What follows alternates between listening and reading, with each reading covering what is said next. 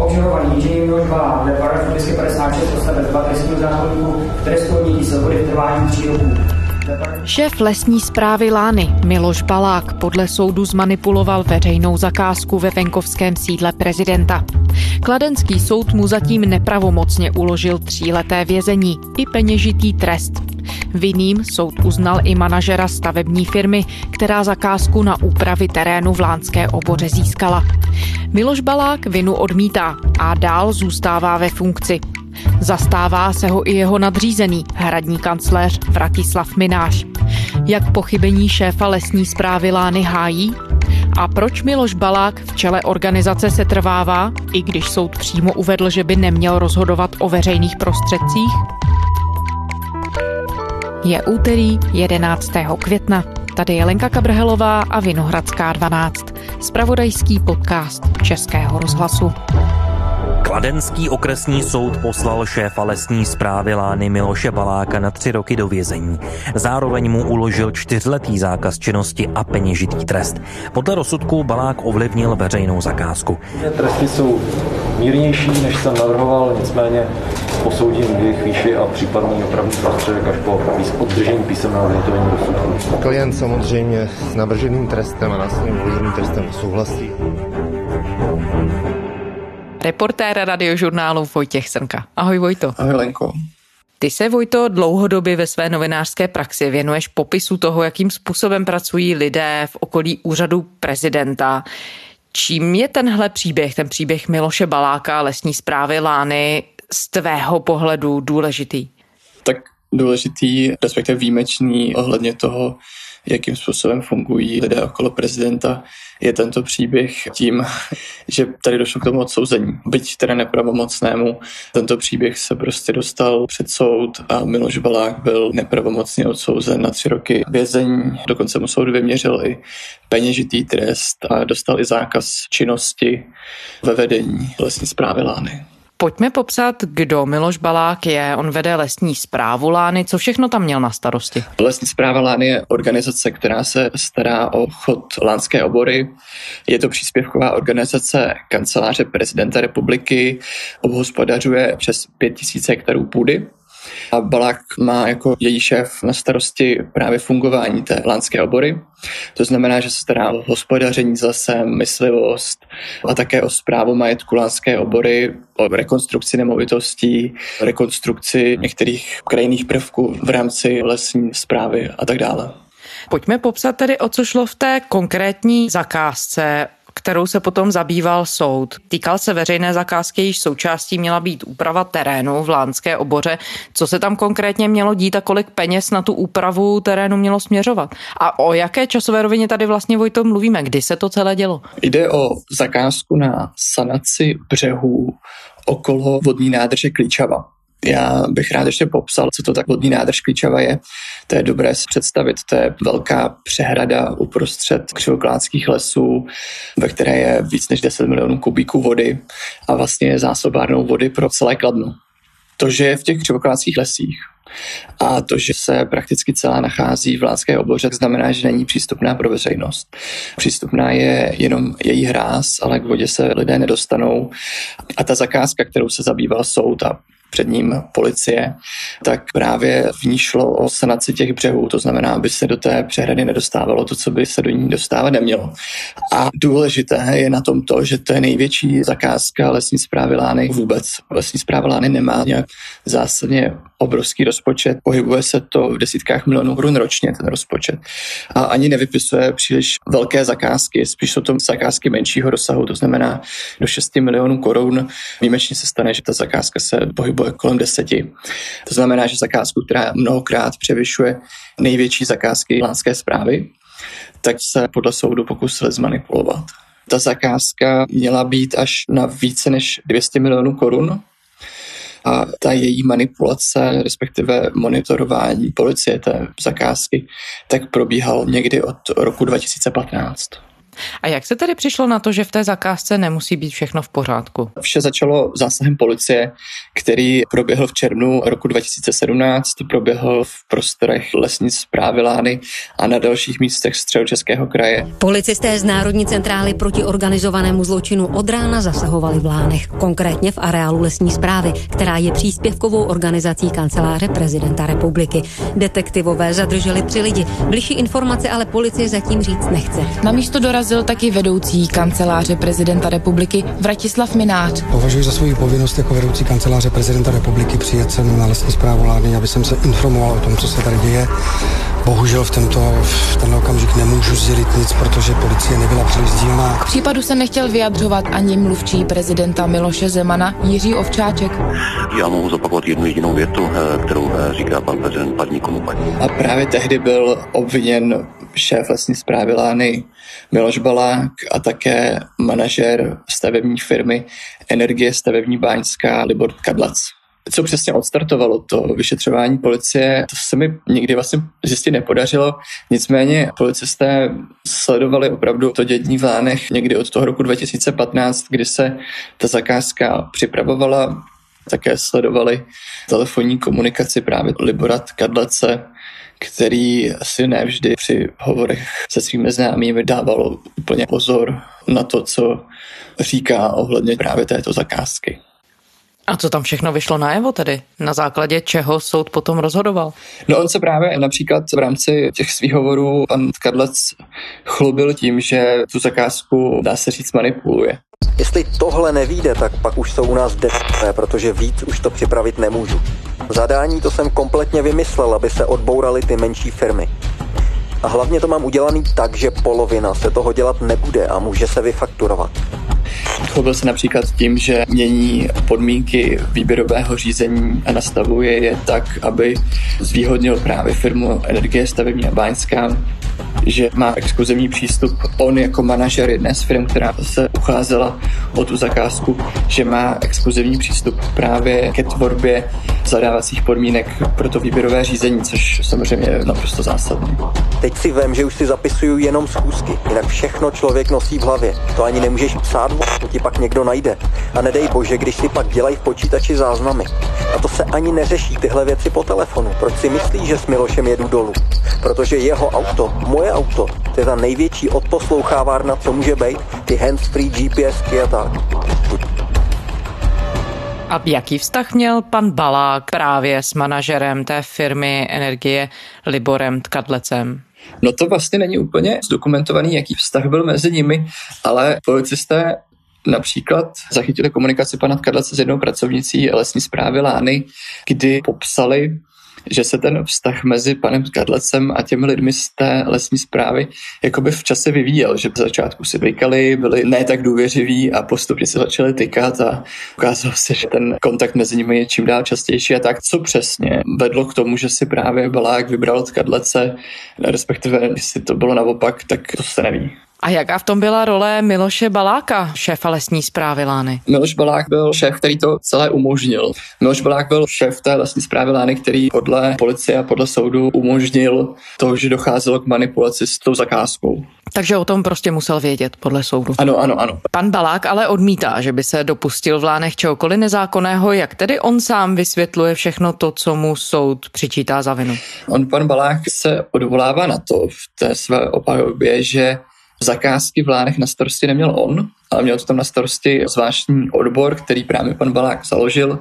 Nicméně do čela tohoto odboru on postavil svého dobrého známého Eduarda Geislera, což je stejně jako Balák bývalý manažer lesnických firm, ve kterých oni působili společně, dokonce jejich rodiny bydlí ve stejné ulici v Hluboké nad Vltavou a Balák s Geislerem spolu vedli basketbalový klub ve Strakonicích. Už několik let se oba pohybují především jeho českém kraji. Ten vztah mezi Balákem a Geislerem je opravdu velmi, velmi blízký. A tedy Balák říká, že to prostě není jeho vina, že to je vina pana Geislera. Ano, on to tak řekl. Ona, ta obhajoba pana Baláka nebyla úplně proaktivní, dá se říct. On přečetl u soudu připravené prohlášení, které mu připravil jeho advokát. Obžaloba mi klade za vinu věci, které jsem nezavinil, který jsem se nedopustil a oni se nevěděli o nich, že nějaké probíhaly.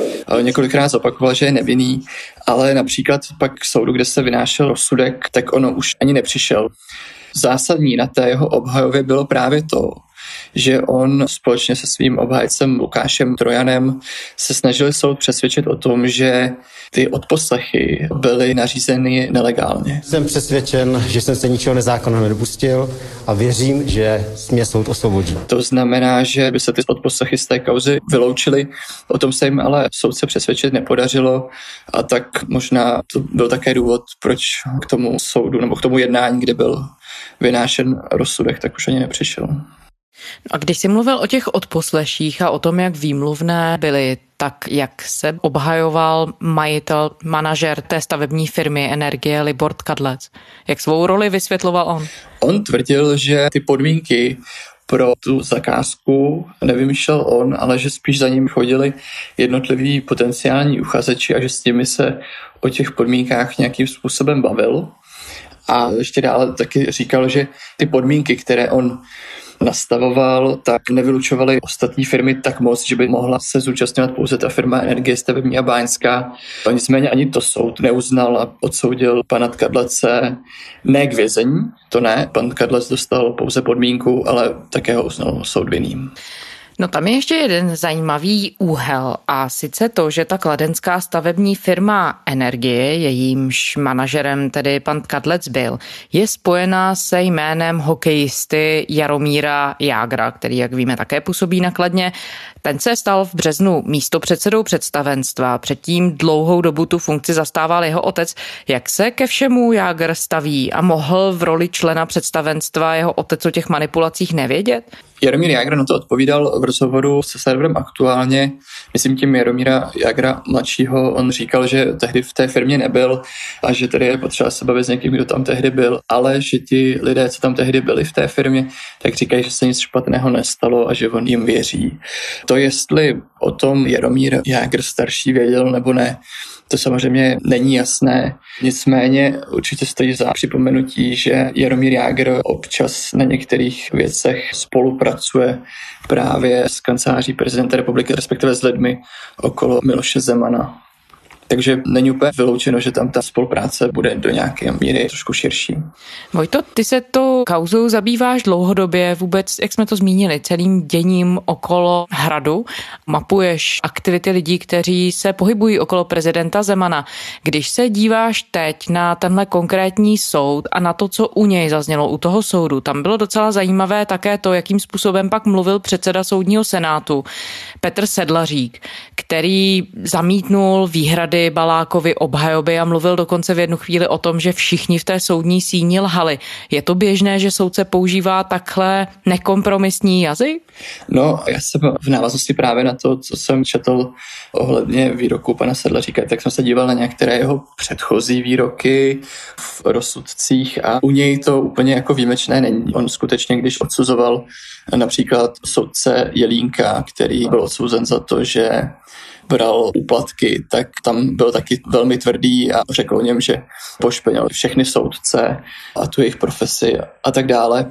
Takže On v těch svých rozsudcích skutečně umí být tvrdý, ale zároveň tvrdý ve chvíli, kdy si to ta situace vyžaduje. Prostě stáhl na tu zakázku, když to trošičku zjednoduším, a samozřejmě k soudu jsme zvolili jen ty podstatné, tak, tak si zavdal. Takže eh, tady bylo spoustu lidí motivovaných k tomu neříct před soudem pravdu. Do značné míry se to dělo ale to nezabránilo tomu objektivizovat ten skutkový stav tak, aby bylo možné to rozhodnutí vydat v této podobě. A tady skutečně soudce říká, že všichni, kdo se na té zakázce nebo respektive na tom projektu nějakým způsobem podíleli, tak něco nedělali správně, že u toho soudu prakticky všichni hali a tak dále, že skutečně tvrdý byl, ale u něj to zároveň není úplně výjimečné. Nadřízeným Miloše Baláka je hradní kancléř Vratislav Minář, jeden z nejbližších lidí prezidenta Miloše Zemana. Jak vysvětluje on, že se jeho podřízení snažili manipulovat veřejnou zakázku? To propojení mezi právě hradním kancléřem a šéfem lánské zprávy je na té věci možná úplně nejzajímavější, protože samozřejmě lánská zpráva spadá pod kancelář prezidenta republiky, a tedy hradní kancelář je přímým nadřízeným Miloše Baláka. Miloš Balák přišel do funkce právě v době, kdy tam už byl Bratislav Minář, takže Bratislav Minář ho vybral a po celou tu dobu, co Miloš Balák byl nejdřív obviněn z manipulace veřejné zakázky, potom za to byl obžalován. Nyní je za to nepravomocně odsouzen, tak po celou tu dobu Vratislav Minář za Milošem Balákem stojí. A nejenom, že za ním stojí tím způsobem, že ho odmítá odvolat a stále říká, že ctí prezumpci neviny, ale dokonce za ním stojí ve smyslu, že... Exminister spravedlnosti Robert Pelikán zahnutí ano uvádí, že na něj Minář opakovaně naléhal, aby podal stížnost pro porušení zákona v kauze lesní zprávy Lány. Pelikán potvrdil, že mu kancléř dal podnět podání stížnosti přímo do ruky. Pak se ho prý při každé příležitosti vyptával, jak s dokumentem naložil. Pan Minář se mě skutečně tázal opakovaně. A vě, většinou to funguje tak, že, že když už někdo prostě vás s tímhle s tím jak si atakuje, tak, tak se omezí na to, že vám takhle něco předá. Vy mu řeknete, že se na to teda nějak podíváte a, a tím to skončí. Ale tady to tedy bylo takové dosti úporné. Například v minulosti radiožurnál upozornil na to, že Minář loboval u ministru spravedlnosti Roberta Pelikána a Jana Kněžínka za to, aby v rámci této kauzy podali stížnost pro porušení zákona. Konkrétně v této kauze to mohlo vést k tomu, že by policie nemohla použít zabavené dokumenty. Oni to ti ministři spravedlnosti odmítli, ale ukazuje to na tu velkou snahu právě kancléře pomoci Miloši Balákovi. Lidé dnes ani pořádně neví, jak fungují média. A bohužel kolikrát jim slepě věří. Kdyby jenom čas toho, co mě bylo napsáno a natočeno, bylo pravdou, tak jsem byl dneska odsouzen k trestu smrti. A jak vidíte, jsem pořád tady. To, že jsme se rozhodli natočit tato videa, je jenom proto, že vám v různých kauzách chceme ukázat pravdu. Pravdu, která by se do médií jinak nikdy nedostala. Zároveň například loni Hrad na svých YouTubeových stránkách zveřejnil asi 15-minutové video o tom, že v Lánech je všechno v pořádku, o tom, že se o Lány pan Blák velmi stará a že všechno, co se o Lánech píše, tak jsou jenom takové útoky novinářů a že vlastně o nic závažného nejde. Již v minulé reportáži z února 2019 jsme jasně ukázali, že se v Lánech nic nezákonného nestalo a ředitel lesní zprávy Lány Miloš Balák by si za svou práci na přehradě Klíčava naopak zasloužil veřejnou pochvalu. A právě jakoby v souvislosti s tím stojí za to připomenout i několik detailů z těch lán ohledně tamních zakázek, protože Bratislav Minář v minulosti nejenom, že vybral Miloše Baláka do čela lesní zprávy Lány, ale také advokáti, kteří pracovali pro Vratislava Mináře, to znamená advokátní kancelář Jestřáb Tománek, pracovala v Lánech, dostávala v letech 2015 a 2016 zakázky na právní služby pro lesní zprávu. Mimochodem také majitelé této kanceláře byli sponzory kampaně prezidenta Miloše Zemana a v minulosti týdeník Respekt a server aktuálně napsali, že se policie údajně měla v souvislosti s touto zakázkou, to znamená s tou zakázkou na vodní nádrž Klíčava, zabývat právě i rolí hradního kanceláře Vratislava Mináře. On to tehdy označil za nesmysl. Co se týká policie České republiky, tak tak, jak jsem v článku těch dvou kolombů eh, četl o tom, že policie, nebo že oni říkají, že jsem hlavou, či případně jsem podezřelým v celé této záležitosti, tak si myslím, že je to další lež, protože přece kdyby jsem byl něčím takovým, jak píšou tihle dva pánové, tak by mě policie minimálně během těch tří let musela pozvat k nějakému výslechu, podání vysvětlení nebo svědectví. To zabývání se policie rolí kancléře stroskotalo údajně na tom, že oni tam měli nějaké odposlechy policisté a ochranka prezidenta republiky měla odhalit tyto odposlechy a tím to prošetřování skončilo. A na těch ostatních zakázkách, Vojto, tam se úřady také zabývaly tím, že by mohly být v nepořádku? Ano, v Lánech proběhlo několik zakázek, kterými se policie zabývala. Zabývá se například tím, kolik kamení a za jakou cenu se zlán odváželo. I kvůli tomu je Miloš Belák také stíhán, kvůli prodeje kamene zlán a policie prověřovala ještě několik dalších zakázek v Lánech. Já jsem se v minulosti zabýval dopodrobna, dá se říct, všemi zakázkami, které ta lesní zpráva Lány v minulosti vypisovala. A tam je právě jedna souvislost s tím strakonickým basketem, který Miloš Balák spolu se svým právě spolupracovníkem Eduardem Kajslerem vedli.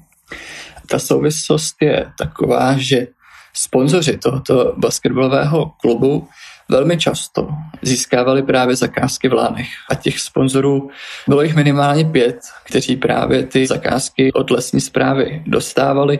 Patřila mezi ně samozřejmě i ta firma Energie stavební a báňská, je také pravda, že velmi často se té lesní zprávy je Lány stávalo to, že zakázky, které vypisovala, byly velmi těsně v limitu pro to, aby to byly takzvané zakázky malého rozsahu. To znamená, že se na ně neaplikovala tak přísná pravidla právě pro soutěžení těch zakázek.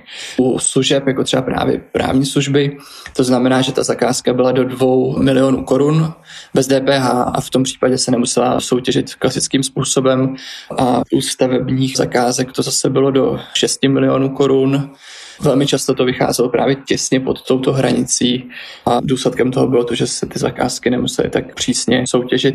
A jak jsem zmínil, tak se často stávalo, že dodavateli tam byli právě sponzoři basketbalového klubu ve Strakonicích, který vedli společně právě Miloš Balák a Eduard Kajsler. Ty jsi zmiňoval, Vojto, do jak velké míry se hradní kancléř Vratislav Minář zastával Miloše Baláka, šéfa té lesní zprávy Lány. V tuhle chvíli pan Balák dál i přesto rozhodnutí soudu zůstává ve funkci. Jak je to možné, když ten soud přímo uvedl, že by neměl pan Balák rozhodovat o veřejných prostředcích? On pan Balák ještě ten samý den prohlásil, že se proti tomu rozsudku odvolá. To znamená, že to je nepravomocný rozsudek a hrad, respektive mluvčí prezidenta republiky i hradní kancléř říkají, že ctí prezumci neviny a že pan Balák ničím vinný není.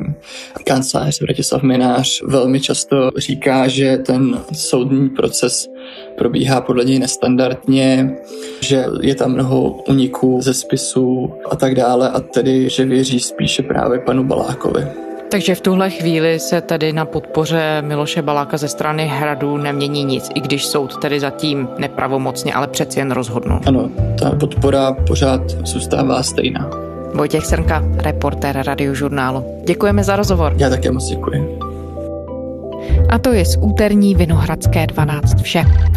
Poslouchejte nás kdykoliv v podcastových aplikacích, na serveru iRozhlas.cz a také v aplikaci Můj rozhlas, kde je všechno rozhlasové audio. Psát nám můžete na adresu vinohradská12 zavináč rozhlas.cz To byla Lenka Kabrhelová. Těšíme se zítra.